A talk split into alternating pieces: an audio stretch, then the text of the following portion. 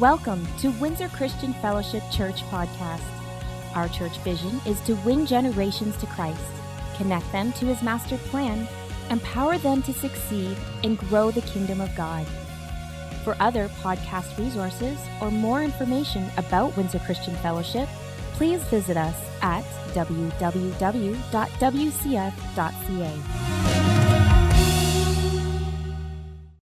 Last week, Pastor RJ brought us a message about fasting, and our church fast officially starts today, which is exciting. Um, if you have any questions, you missed last week's message, find someone, ask them about what we're doing for the fast, and you can join in with us.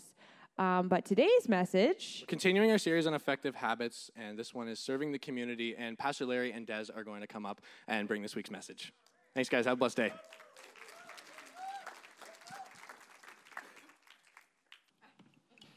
Okay. How many of you are excited to be here this morning? Only half of you? You know, um, there is a lot going on here at WCF. And um, specifically in this period of time, uh, they talked about the encounter coming up. Honestly, let me tell you, if you have not been on one of the one day encounters, you're missing out. Um, it really is, um, it is what it says. It's an encounter. And sometimes we go through life and we feel a little dull in life. We feel like, you know, we're just kind of dragging our feet and, and we're missing out on something. And um, um, I'm telling you, the Holy Spirit's up to something. I, I really felt the move of the Holy Spirit through worship this morning. And, um, you know, uh, I just appreciate the worship teams that come forward and bring us into that spirit of connecting with the Holy, with the Holy Spirit, connecting with what God is doing. Amen. And um, it's a powerful, powerful thing. Um, it's all part of, of our coming into abiding, coming into that relationship. And the encounter is that it is an opportunity to encounter God in a way that we haven't encountered Him before. It's a, it's a way of being able to come together as a body and just shed off those things that slow us down and hinder us so that we can walk freely in the Spirit. And so, if you have not registered for an encounter, I encourage you to do so. Um, you know, Pastor, I said in the first service, probably I'll say it again here. You know, when we go to these encounters, when we take some of the classes that are happening around here, you know, it, it reminds me of kind of this what I experienced as I went through praise and worship. It just felt like a journey as yep. I was going through the praise and worship. It's like God is freeing us from something, from a lot of things. He's freeing us from. He's freeing us from and we're shaking off these weights. You know, we're getting into a relationship with Him, but, but we make the mistake of stopping there. He's freed us from something and we stop there. Yeah. But there's more to this freedom. He doesn't just free us from something, He frees us for something. The things that happen in your life, the, the junk that He has to get out so that He can be in constant communication with you it's not just for you. It's not just for your consumption. It's so that your life can pour out into the lives of others. It's so that you can bring his presence into the lives of others. So it's for something. And I just, I feel like our journey sometimes stops at the from, but it needs to continue for the four. So know that what's happening to you and in you is not just for you. Come to the encounter and experience why God has you here yeah. what he created you for. Exactly. You know, and uh, and that's that's really it. Like we are on a pathway to maturity, right? Jesus Christ is that standard of maturity. And there's no one here that's arrived. I haven't arrived. But I keep walking forward on that pathway to maturity. And um, we have these pathway to maturity classes that are coming up. They talked about it in the pre service loop. I'm not going to go into a lot of detail because I did in first service and it got me in trouble because we ended up taking a little bit longer in our message than what I had hoped. But there are cards like this that talk about the practical evangelism course, the recovery from codependent relationships or moving in the prophetic, the classes that are going to be offered starting March 8th. These classes are there to help equip you to be the you that God wants you to be.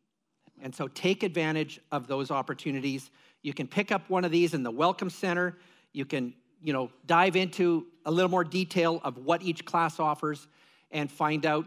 And if you can put up that, um, that uh, path, the church pathway, just so that people understand, because some people are visual and, and they like to see, well, what does this do for me? Um, they're not finding it, Des. All right.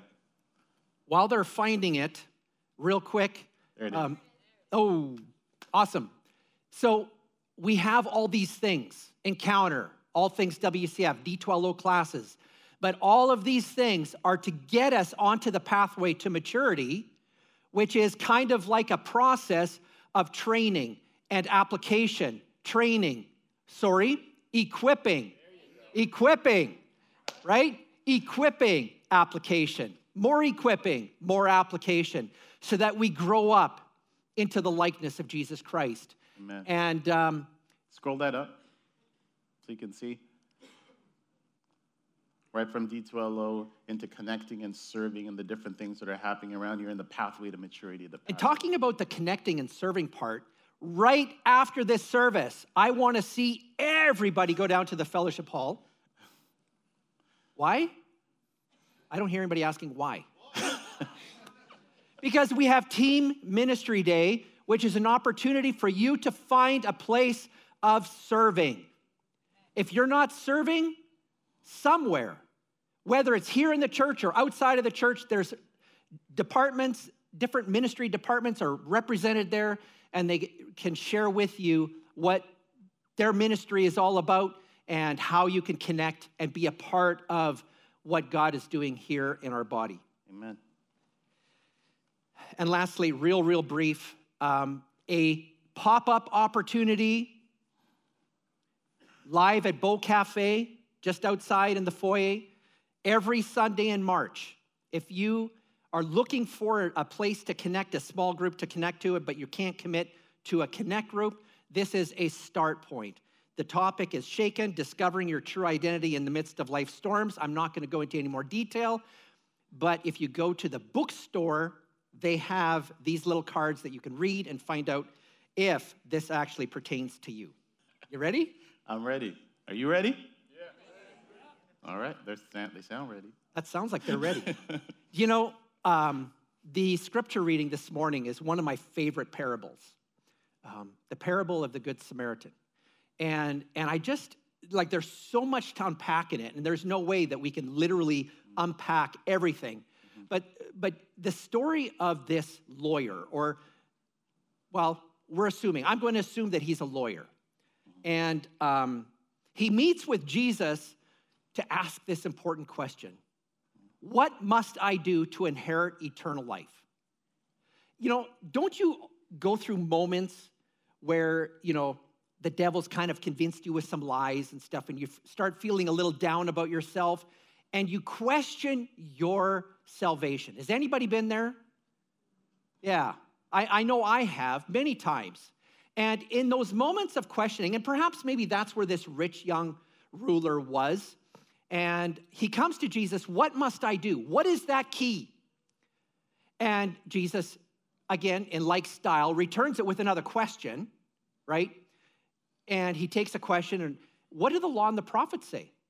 Well, love, love the Lord your God with all your heart, all your soul, and all your mind, and love your neighbor as you love yourself. Mm-hmm. And then this rich young ruler, he's not sure exactly, and I think he, he thought he was going to test him a little bit, test Jesus a little bit. Well, who is my neighbor? And, and then he goes on to tell the story of the Good Samaritan. Now, Samaritans, I'm not sure if you're aware of this, but Samaritans and Jews, they weren't re- in relationship with each other. They didn't talk to each other a whole lot. And when the, the Jewish traveler was, was abducted and beaten and, and things stolen from him and left for dead on the road, the passerbys or people who were passing by religious leaders, um, Pharisees and Levites. Levites are kind of like, you know, spiritual leaders, but in the process of, so they're more, more like you and I. They pass by and, and no, they can't touch him. And so they, that would be, uh, uh, you know, breaking their law. And so they pass by on the other side. But the Samaritan, he stops. You know, we might say, well, you know, by circumstance, by inconvenience, or whatever, he happens to find this man. It's, it's an interruption to his day. How many of you have interruptions in your day and you have that split moment to process? Do I give in to the interruption or do I not? Am I too busy? Have I got this? Have I got that? Right? We've all been there. But we need to understand, like the Good Samaritan, is that interruption perhaps a divine interruption? Is there something there in that interruption where God is giving you an opportunity to show love, mm-hmm. to show compassion? Because that is the heart of the Father. You know, I love this. I love the way the Good Samaritan, well, not the Good Samaritan, the lawyer, he gets there and he says, okay, look, yeah, yeah, I love God with everything in me and love my neighbor as myself, but the scripture says, seeking to justify himself. Yeah. Yeah. He says, but who's my neighbor? Yeah. And you know what he's getting at there? He's like, surely you can't mean everybody. Because, you know, there are people that are like me, that I hang out with, that's my neighbor. People from the same station in life, yeah, they're my neighbor. People that have like interests, they're my neighbor. But surely you don't mean them. And I'm looking at the hunters as I say that over there. Surely you don't mean the hunters. you know, so, so he's looking to say, I, want, I, I love people, but I don't love everybody. That's right. And if I can qualify this, then I can justify myself. But God wants us to love people, love everybody, not just the ones that are like us. You know, the, as Pastor said, that Samaritan, that Jewish person was nothing like him. Yeah. That didn't stop him from going out of his way and doing everything within his capabilities to show love. Something moved his heart. What was it? Yeah, God moved his heart. The heart of the Father is a heart of compassion. When you know the Father, it's easy to understand. The heart of the Father is a heart of compassion. He wants that no one lose out, but He wants for everyone to be saved and to be reconciled. And so the heart of the Samaritan was moved with compassion. You know, there's this uh, passage in Proverbs chapter 3, verse 27. And it says, Don't withhold good from those to whom it is due. Amen. Especially when it is in your power to do it. You know, I love it when people say to me, you know, they're asked to do something, and I know they can do it, well, let me pray about it. God, I see this man here, he's dying, and I know I can maybe help him, but I really don't have time. Can you send somebody else, please? Right? In essence, we, we do that sometimes. Things are presented to us where we have the ability to step in and help, to do good, but we come up with excuses. Right? So we have to ask the question mm-hmm.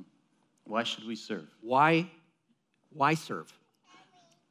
I know. How many know that God has a master plan? Yep. So, what is God's master plan? What is it? I'm so glad you asked. Let's, let's turn to Ephesians 2 7 to 13 to understand what his master plan is.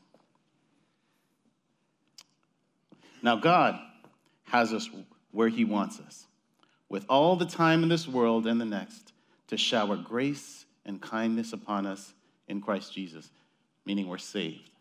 we've come into relationship with Him. That's where He has us. Yeah. Saving is all His idea. Whose idea is it? His idea, And all His work. Whose work is it? his work. All we do is trust Him enough to let Him do it. It's God's gift from start to finish.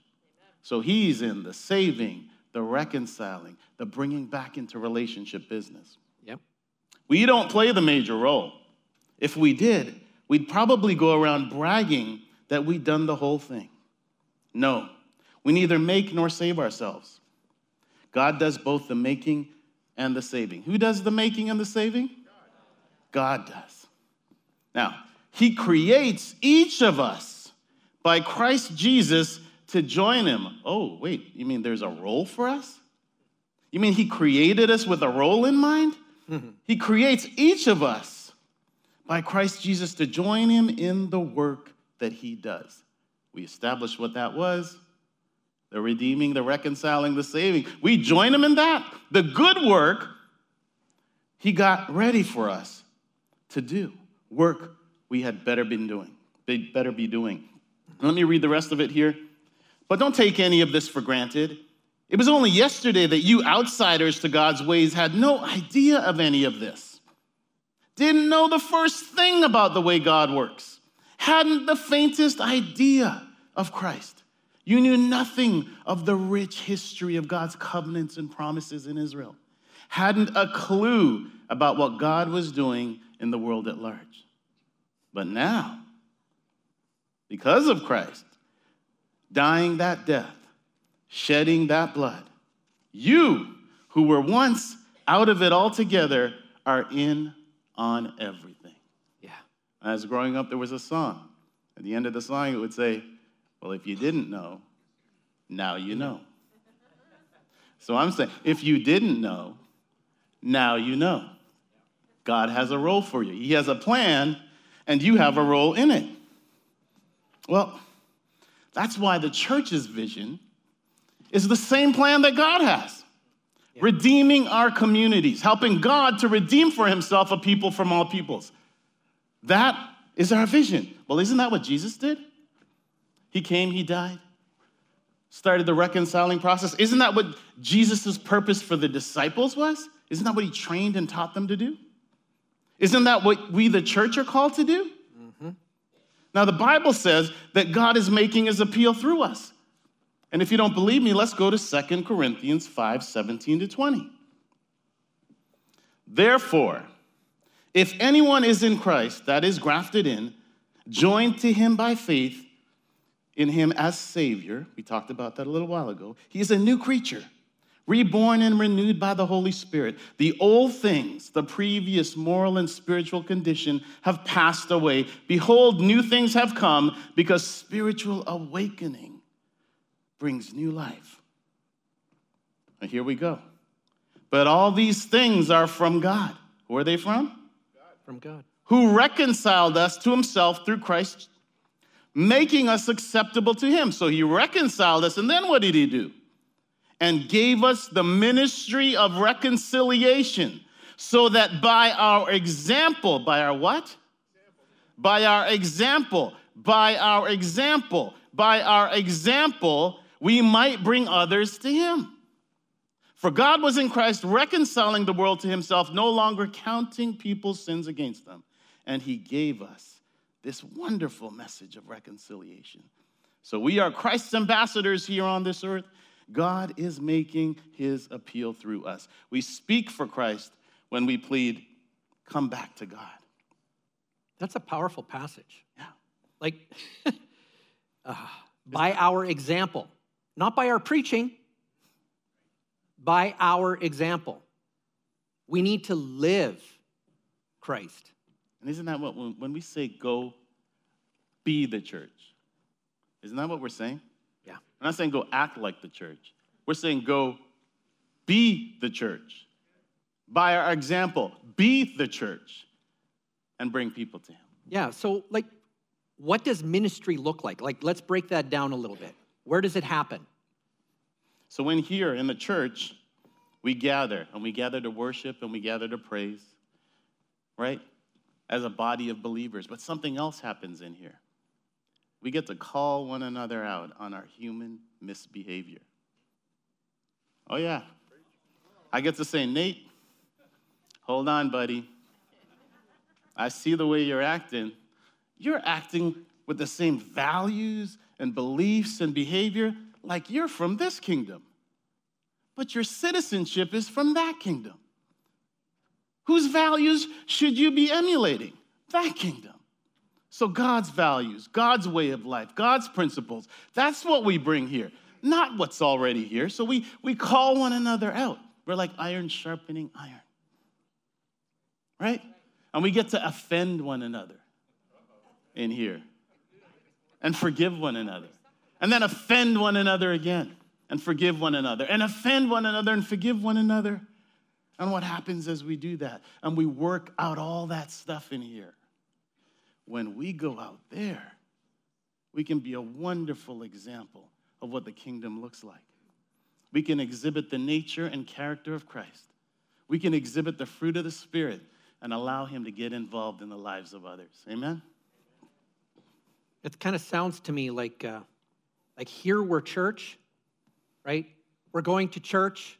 Anybody come to church this morning? Okay. And at the end of this service, there's going to be a declaration. You've been equipped. Now go be the church, right? And so it's no longer the church staying confined, but it's the church being scattered. Amen. So serving in the community is the church being scattered, the church with hands, the church with feet moving and interacting with people, the church scattered, reestablishing the role that God had in the beginning for Adam, where we cultivate and we cultivate by the way we live, by the things we say, by the things we don't say, by the things we do, by the things we don't do. We're cultivating. And we're cultivating so that the Holy Spirit can get involved. Because we don't do the work, who does the work? He does. But we have a job to come alongside of him and cultivate. Amen. Cultivate. So he can get involved in our life and he can get involved in theirs. You know, I like that terminology of cultivating. You know, I, I grew up on a farm, so I understand cultivating.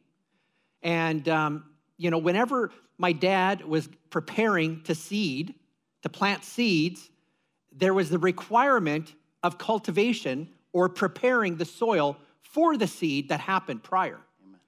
And, um, you know, regarding ministry or serving, cultivation has the same, the same reference where my engagement, my relationship that God gives me with an individual is nothing more than preparing their soil to receive the seed and the fruit of it is not my responsibility. It's His.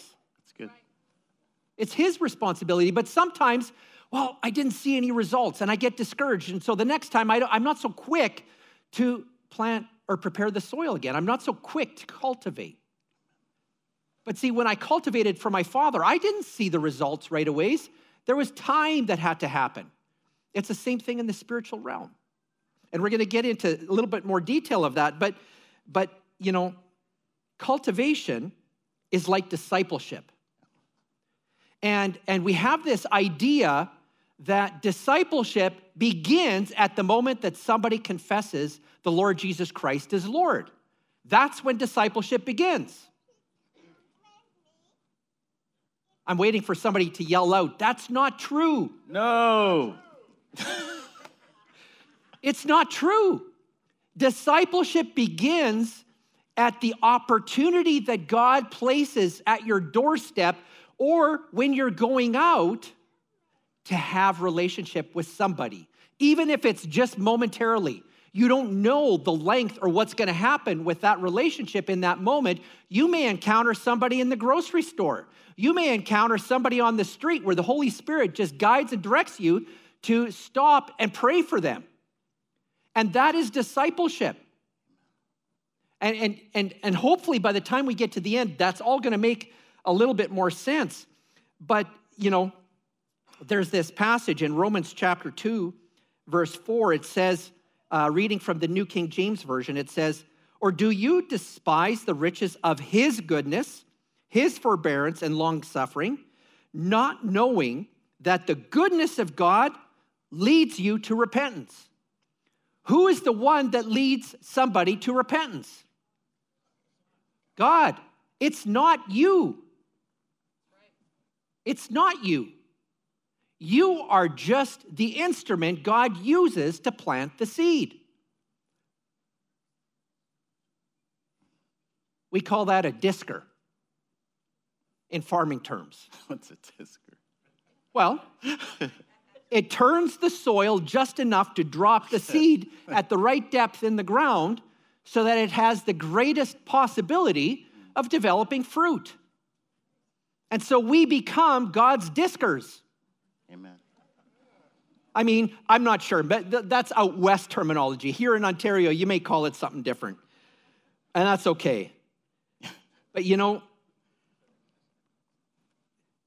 I love that part because it's it- what Pastor's saying is it's the goodness. yeah, How do people experience the goodness of God?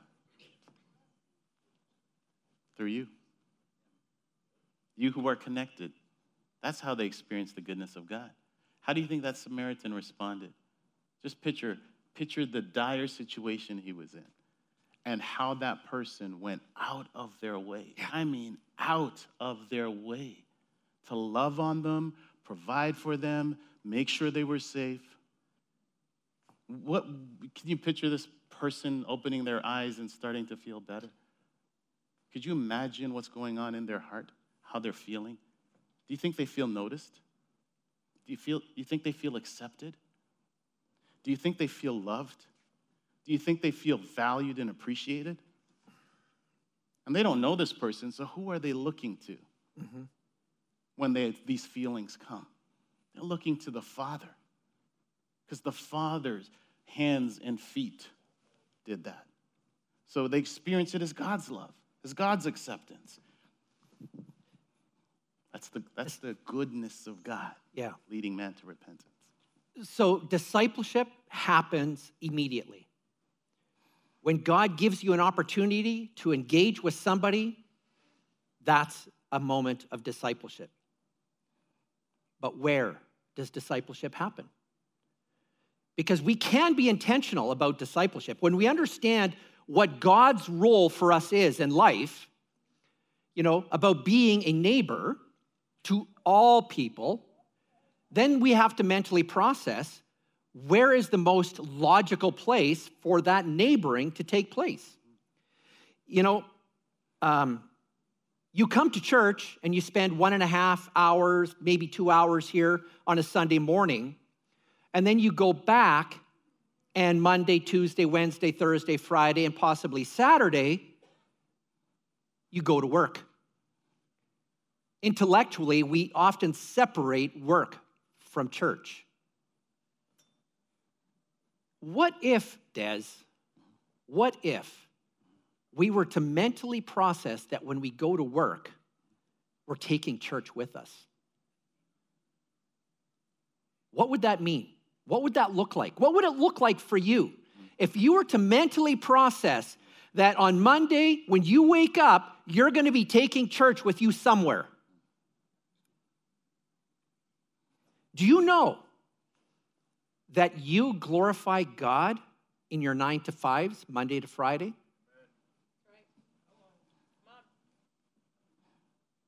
It's not in the notes, but you know, uh, in Romans 12, verses 1 and 2, you know, there's the, the passage about do not be conformed to the patterns of this world, but renew your mind.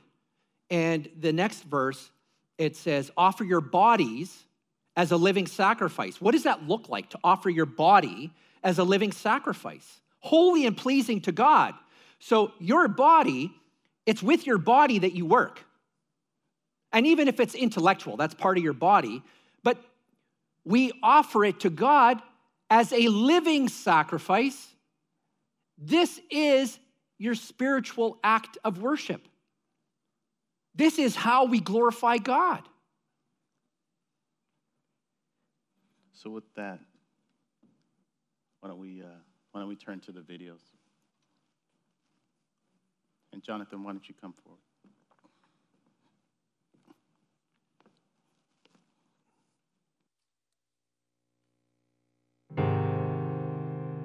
Where are you? Maybe it's right where you need to be. Cultivation happens in your vocation, and the workers are few.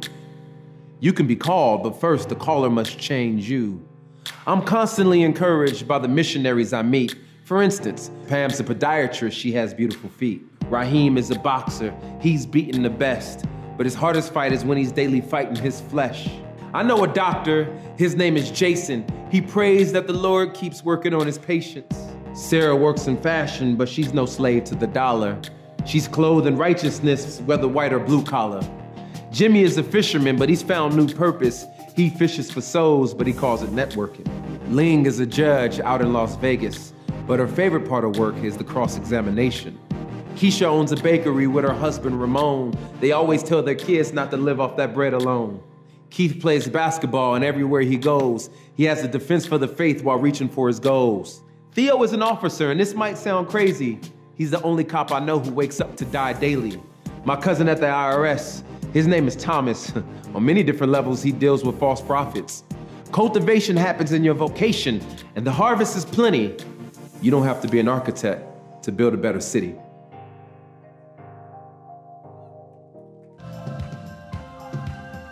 Here's a concept I'd love for you to really just to kind of wrap your mind around work as worship. What if you saw worship not as something you simply did in a couple hours at your church on the weekend, but you saw your work itself as an expression of praise to God? When work is worship, you work exceptionally hard, but you're doing it as an act of faithfulness to God. Think about this, especially if you're an employer. You are responsible for crafting one of the largest sections of your employees' lives. The quality of their lives, in many ways, will depend on the environment that you create for them because that's where they're going to spend more hours than anywhere else. My challenge for you is for you to think about your work right now from the perspective of eternity. How are you going to wish that you had viewed your work? I think with any job is meant to be used as worship to our sovereign God who has placed us in that position. There's so much about putting others first and the greatest commandment that is consistent with building great product. I am in business in order to save people time and money. And that's an orientation that fires me up every day and every morning. This is my job. This is honoring Him by raising these children and hopefully doing a good job to raise them. I've, I've often thought of myself as, as being a missionary, but a vocational missionary. So I think about myself at, at the workplace as being God's representative there.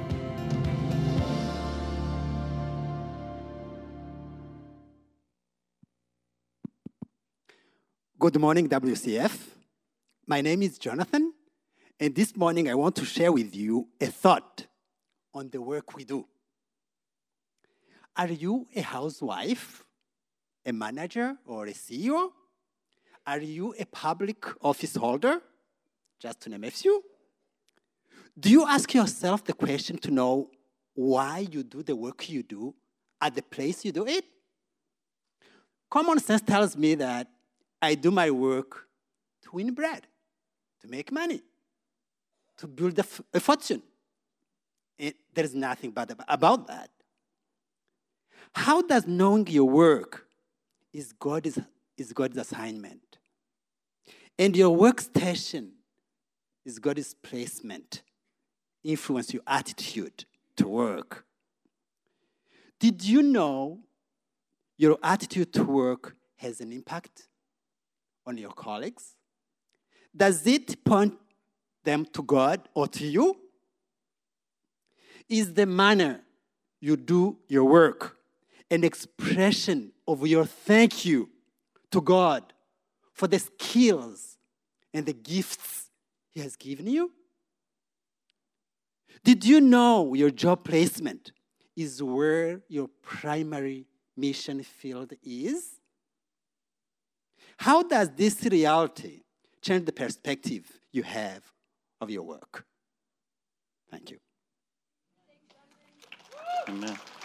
Now, Jonathan is, is going to be leading a class called Leadership in the Workplace, and a number of us are coming alongside him uh, to assist him in facilitating that class. But there's a lot of truths that'll come out that'll help to guide you in that mission field he's talking about. But I, I, I wanted to share my testimony with you at this juncture, a part of my testimony. Um, I, I felt called to the ministry very, very early on in my career. and there was an opportunity that was opening up in the church to be, be a youth pastor here. But I, but I also felt called to the marketplace. And I understood that ministry, you know, was done in the church. You know, that, you know, if I was called to the ministry, meant I was going to go to Bible school, that, uh, that I was going to become a pastor, or that I was going to be out on the mission field someplace. That's what ministry work was. And so I, here I am being called to the marketplace, I feel, but that's secular work, not the sacred work. And so I spent all these years in the marketplace, and uh, I'm retired now. But after a 28, 29 year career, I realized that I have been pastoring in the marketplace. That I've been shepherding in, in the marketplace. I'm not sure what it says. they, they, they put this out first service at Pastor Des Griffiths. Well, they put, but that, that's pastoring in the marketplace. no, I, I realized that, that, that that purpose, that calling, that presence in me to lead people where the rubber meets the road, it's not, it's not specific to a building or a place. It's everywhere. And so all this time I'd been shepherding and pastoring and ministering. And it opened my eyes because here I am at the end of my career and I'm understanding that I have been fulfilling that yeah. calling. I just somehow thought the sacred work was only in here and what was out there was secular. But I now understand that it's all sacred yeah. because God's kingdom is everywhere. And where you are, that's where his kingdom is because he says the kingdom of God is, is in you. So where you go, that's where it is. And you bring all of that, your identity, that aspect of your identity to it. So my story is like Des's, but flipped. Um, Colleen and I are returning from Bolivia after a 10 year ministry as missionaries um, where we were church planters. And I was Pastor Larry in Bolivia. and um, when we came back, you know, just seeking the Lord's face in regards to or regarding what He wanted from me, in my heart and in my mind, I'm, I'm like, well, logically, I would go back into, into a place of ministry. And I, in fact, received all kinds of offers from churches knowing that I was coming back to become a pastor. But the Lord in my spirit just didn't give me peace about it. And, and he directed me, he said, I want you to go into the secular market.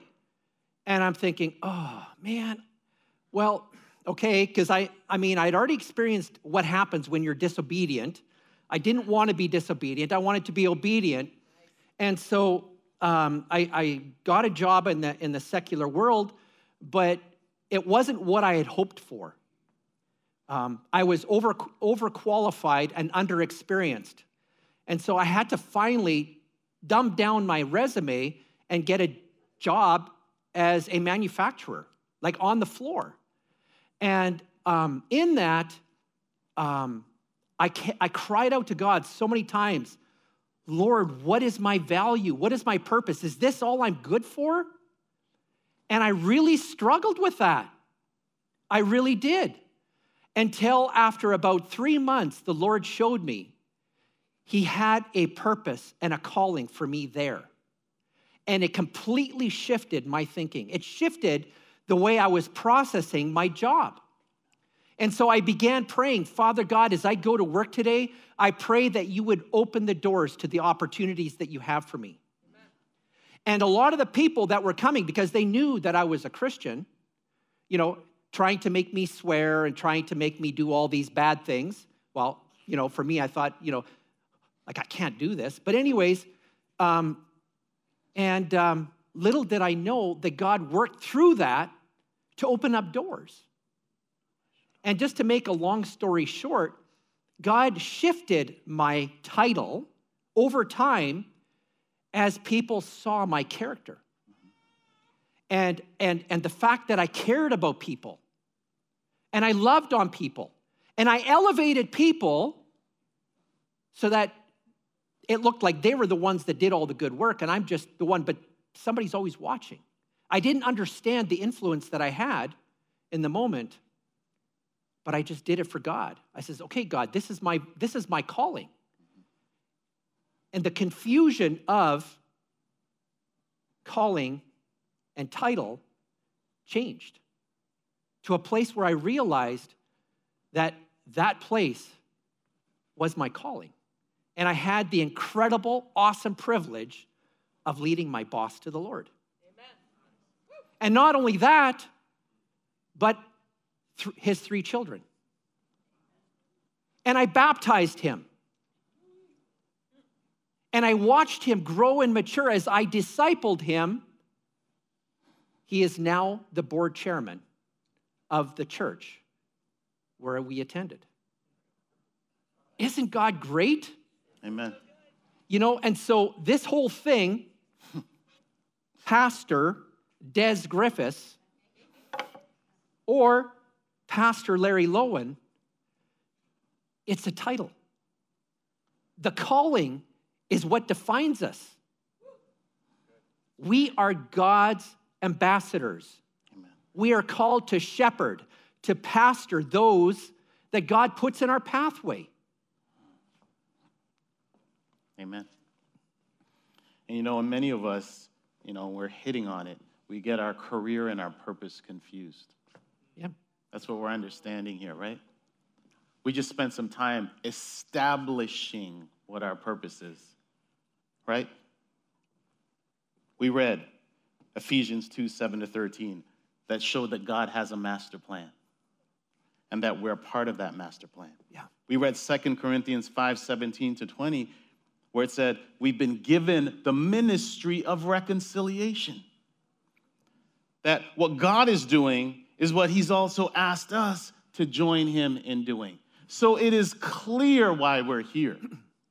He created us to join Him in this very thing. That is our purpose. We should never be confused about our purpose. That's right. That's and its purpose is much bigger than us, right? That's huge. There's enough there to keep you and carry you and, and live a fulfilled life. That's your purpose. Your career is your assignment, right? The Bible makes clear our purpose and the community is where our ministry takes place. And we just laid a foundation for our career, our jobs being that large part of our community. Yeah. You know, I, and there's a quote by um, Jeff Vanderstelt from the Verge Network that I absolutely love. He says, You are the ministers. Okay, let me stop. Who, whom are the ministers? Whom? If you're a minister, if you if you are a minister of the gospel, I want to ask you to stand with me. Okay. Okay, you can sit down. Yep. let, let me finish this quote. Let me finish this quote. You are the ministers of this church. Okay? So we don't all identify with that. He goes on. In fact, you are all full time paid staff of this church. Okay? Now, if I was to ask if you're a full time paid staff of this church, I can almost guarantee fewer people would stand up. But he goes on God is routing his money to you from some other company so you can get paid for full time ministry wherever you are. Wherever you are. We are all paid by the Lord Jesus Christ. He paid the price for us. He paid it in full. So we now belong to Him. We now belong to Him. I got to dance on that one or something. I don't know. Woohoo! you know, and so so the reality is this. Okay? If you are a full-time minister, the reality of being called a royal priesthood becomes more understandable. The Bible actually says, and he's talking to followers, true followers of Jesus Christ, you are priests. You are priests. What, what does a priest do? Priest goes to the Father on behalf of the people. A priest, priest now that the veil is torn, moves and, and approaches God for himself. Remember, we used to have to go through someone to do this? Yep. Well, when that veil was torn, we now approach him face to face. We are a kingdom of priests. Yep. That's part of our identity. That's a big part of our identity. A huge part. When you understand that, it yep. changes everything. You know, it changed everything for me. It honestly did. I learned that the job that God gave me was an opportunity for me to be a priest in that place. And people began coming to me and asking, Can you pray for me? Can you pray for my, for my daughter? Can you pray for my mom? Can you pray for my uncle? And I began to be this person who never went to coffee because I was diligent in my work to a person who was asked, Can you come and join me for coffee? And I would go and join them. These were the same people that began to poke and prod and, and try and get me to swear and do everything so that I would put a toonie in a swear jar. You know what Pastor is saying there is huge because the other aspect is that we're a temple. We don't really go to a temple anymore. We are a temple. Does anyone understand that? Yeah. We are the temple of the living God who dwells within us. So when, with the church, when we say go be the church with hands and feet, you're taking that temple to everywhere you go. Don't be surprised that people are coming to you yeah. with questions that need answers. Don't be surprised that they want you to pray for them. Don't be surprised that, that they're looking for your advice. They're going to the temple because they know when they encounter you, they're going to encounter him. That's cultivating. Because you've done your job of stewarding this relationship you have with Him, of getting this junk out yep. on a daily basis so that He can flow and He can move. Because it's more than just about us. That's right. You are a temple everywhere you go so that God can encounter people and people can encounter God and they can see their lives changed because He's in the life changing business. That's right. That's right. You want to keep going? Get into the whole cultivation thing. That's because that's what it is. That's exactly what it is. So when we talk about this work as an assignment, what does that look like?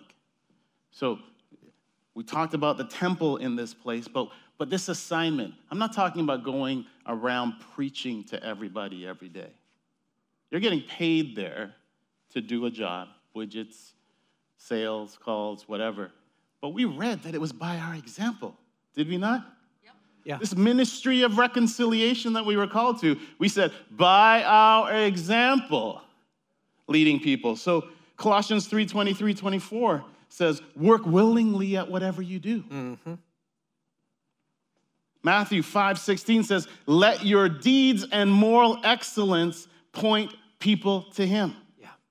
3 John 1, verse 12 says, a good reputation. It was talking about Demetrius. It said, Demetrius is a good person. Mm-hmm. I can vouch for him. His reputation went before him and followed him. 2 Corinthians 3:18 says, "See and reflect the glory of God as he changes you." People start to see the changes that are happening in your life. You are a living example of what God is doing in that workplace. They see it. They know what you were like. They see you differently now. They, they recognize the things that you are going through, the changes, the wonderful fruit that starts to come from your life. Deuteronomy 28 8 says, God blesses your workplaces because you are there. Your barns, your storehouses, the vehicle that He uses to put finances into your home for your family, your provision, He blesses that. Amen. 1 Corinthians 15 58 says, Excel have endurance. Know that your labor is not without purpose. And the labor it's talking about here is that labor of reconciling people. Not so much that punch press you're operating, but he's saying, know that as you're doing that punch press operation, it's really about reconciliation of people. And know that that labor is not in vain. That's what he's saying there. So that's what it looks like in the workplace. So we, we, we, we listen to this and, and we're receiving it and understanding it, but I still think that there's some confusion regarding titles. Yeah. And um, reflecting back to the video and the class that, that you're going to be leading together with the team, um, leadership in the workplace. Mm-hmm. You may say, oh, I'm not a leader, so that class is definitely not for me. And so I think we need to have a quick conversation regarding what does it really mean to be a leader? Yeah, for sure. And, and um, you know, I'm not going to ask you to stand up again, even though some of you are falling asleep and you need to. But, but the truth is, if you don't see yourself as a leader, just by raising your hand, tell me how many of you have somebody in your life that you have influence over? That may be your child, okay? And if you're just a, you know, a young child, it may be that it's your younger sibling. The truth of the matter is is there's not a single person in this room that doesn't have influence over the life of somebody. Amen. Okay? There's always somebody watching. Always. We all agree we have influence. My, my, my grandma used to say, you are, you are the company that you keep. Yeah. Or be careful who you hang out with. Don't hang out with those people, Des. Hang out with those people. Now I'm pointing at the hunters. I'm redeeming myself. hang out with those people. you are the company you keep. So that is recognizing that there's influence, right? Well, exactly. And so we have to ask the question or define the question so, what is leadership? Yeah. I mean, leadership is effectively stewarding your influence. That's so it has nothing to do with title. Nothing whatsoever. It has nothing to do with title or there. It has nothing to do with title or position. The truth of the matter is, we are all called to influence somebody's life. Amen. To be an influencer, right? To lead people into a relationship with the Father. And so, leadership in the kingdom is completely different than the way the world looks at leadership. Absolutely. In the world, you're a leader because you have a title, because people report to you, because you have direct reports. But in the kingdom, you're a leader because of the one that is inside of you, because he's called you to join him in the work. That qualifies you yeah. as a leader. And so you start to understand this concept of, in the world, they talk about servant leadership. It's a biblical concept, but you, you hear them. They serve your teammates you know, serve your direct reports, help them to be successful. They'll talk about in all the business schools, but they miss one thing. They can't authentically do it because devoid of Christ, we are all selfish. We are all self seeking. We are all about ourselves. It is a submitted life to Jesus Christ that causes us to prefer others. This is why you, as believers, are in the best position to lead because you know how to die daily to self and put others first. Yeah. This is what qualifies you. Nothing to do with anything except the one that you are submitted to. So when you hear servant leadership, I want you to focus on the servant part. And the most important question you can ask yourself is who is leading you? Who is leading you? Yeah. Because if you are led well, you will lead well. I promise you, he's a great leader. Focus on that intimacy in that relationship Work on that, and you will lead well. So, authentic leadership only comes from having that personal relationship with the Lord Jesus Christ. That's the only way. And you know, like in John 15, there's the story of the vine and the branches. And um, what is it that causes the branches to bear fruit? It's the connection to the vine. The branches aren't going to bear fruit in and of themselves. The only way a branch can bear fruit is if it's connected to the vine. Who is the vine? As we draw from Him, as we allow Him to flow through us, fruit happens. Jesus is the source of fruit. Amen. Not you. We are just that obedient vessel. When he says, go pray, we go pray. When he says, go love on them, go love on them. When he says, give them your cloak also, you give them your cloak also. Amen. You just do it. And in that, we become authentic leaders. We're winding it down now, but leadership, leadership looks different at different levels of authority in a company. If you're the CEO or the business owner, you have the ability to establish the culture using biblical principles and values, a culture that will allow the Holy Spirit to get involved. Yeah.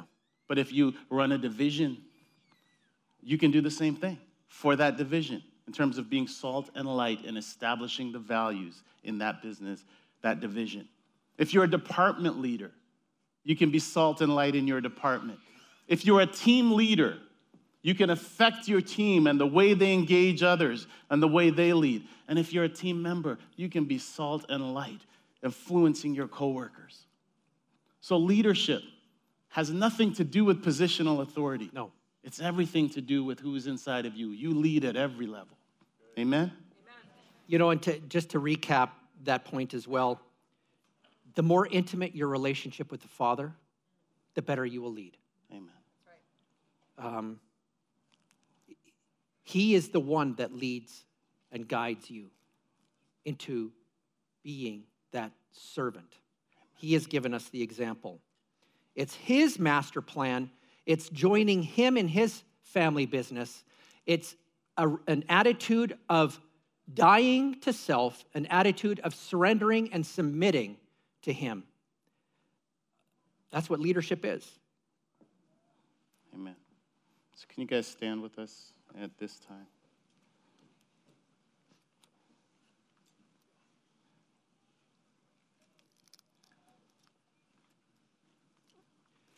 Just some points to recap. First and foremost, we need to know who we are, but more importantly, whose we are. Do you see yourself as who God has told you you are? Do you see yourself as a priest? God loved you before you ever had your eyes on Him. And you know what? He loves you just the way you are. The world tells you, well, I've got to change. I've got to do this, and I've got to do this, and I've got to do this. And then I'm ready to serve. No. He loves you just the way you are. Know who you are and know whose you are. And see people the way that God sees them, not from an earthly point of view. If you see them from an earthly point of view, you'll likely get offended. But ask Him to show you how He sees them so that your heart can be moved with compassion the way His, His is. How many of us have those unlovable people in our lives? Oh, yeah. Come on now. It takes everything, right? And if you do it in your own strength, if you try to approach it from a human point of view, it's not going to happen. But then you remember where you came from. You remember what you were like. You remember the grace, the mercy He has for you. When you start seeing it from His perspective, He'll give you the words that will free those people, that will change them. So don't fight it with carnal weapons. Ask Him to give you insight so Yeah. that you can see them and love them the way He loves them so that they'll experience it. We are all part of a bigger story. We really are. We're just a small part of God's greater story. Remember that. There's more to the story than what you understand in the moment. And so, if we can keep our eyes and our understanding focused on the bigger picture, this is for the redemption of the world. Your influence can only impact a few. But I can tell you from personal experience that the people that have influenced me, I wonder sometimes what would have happened had they not been the example to me that they were. Likewise, there are people who are dependent upon your example. And we are just part of the puzzle Amen. Of the bigger picture. Amen. And this one really gets me. something I do daily. I ask myself continually are people drawn to our Father Mm. through the interactions they have with me? After a conversation, before a conversation, when I understand that I'm a minister, when I understand that I'm a priest, this is my primary concern. Are people drawn to our Father through the interactions they have with me? It changes everything in the way I engage people. And pick up your cross. Yeah. Pick up your cross every day, or your ways will not be His ways, and your thoughts will not be His thoughts. And how do you pick up your cross? What does that mean? It means daily dying. it means daily confessing, daily repenting, daily abiding. It's a daily activity. Know and understand that your words are powerful. Every word that comes out of your mouth has the power to give life or to take life away. Be intentional about being life giving in your words. Be intentional about communicating acceptance, love, patience, understanding, self control. Your life is bought by Jesus Christ. He died on the cross. He allowed his body to be broken so that we could be that example, those ambassadors for the Lord Jesus Christ, to be instruments of blessing, ambassadors of love, to draw people's hearts back to the Father. But we need to be stay, we need to remain to be connected with the vine, with the Holy Spirit. Every time we partake in communion,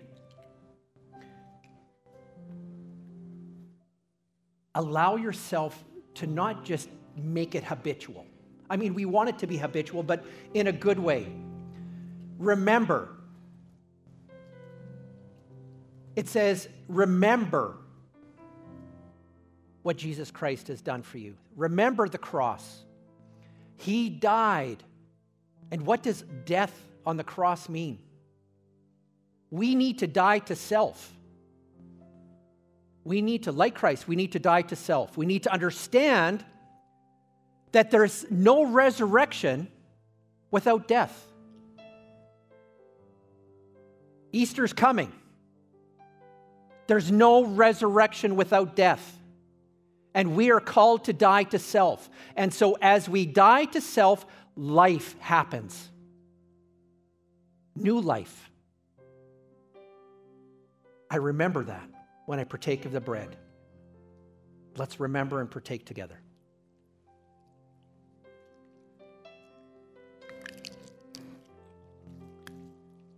And Father, we thank you for your shed blood. It's blood that allows us to be in relationship with you, relationship with our Father. It was a steep price that you paid, one we could not pay on our own, so you paid it for us. We thank you, Father, that we are able to join you in bringing other sons and daughters home. We're grateful that we get to be in the family business with you. And we thank you for the opportunity to bring your kingdom into every sphere of influence we have. We remember your sacrifice. We remember the way that you paid for us right now as we partake. In Jesus' name.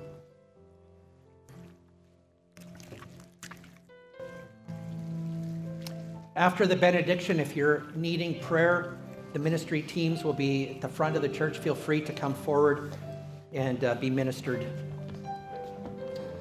God bless you. That was an amazing service, was it not? It was. Thank you so much, Pastor Larry and Pastor Des. I just had to say that. so, just kind of gazing, you know, in the bright lights, I can kind of see, I think everybody's breathing, correct? If you're breathing, yeah, if you're breathing, you can serve. You can serve your neighborhood, your your neighbors, your where you work. Um, and I found this quote, and this just says it so perfectly. It's um, by Martin Luther King Jr. It says, Everybody can be great because anybody can serve. You don't have to have a college degree to serve. You don't have to make your subject and your verb agree to serve. You don't have to know the second theory of thermodynamics in physics to serve. You only need a heart full of grace and a soul generated by love. I get the mic this time? Cool. I uh, don't want to hold you up. I know you're real anxious to get out there and practice what these guys were showing us today. So, uh, Windsor Christian Fellowship, you have been equipped.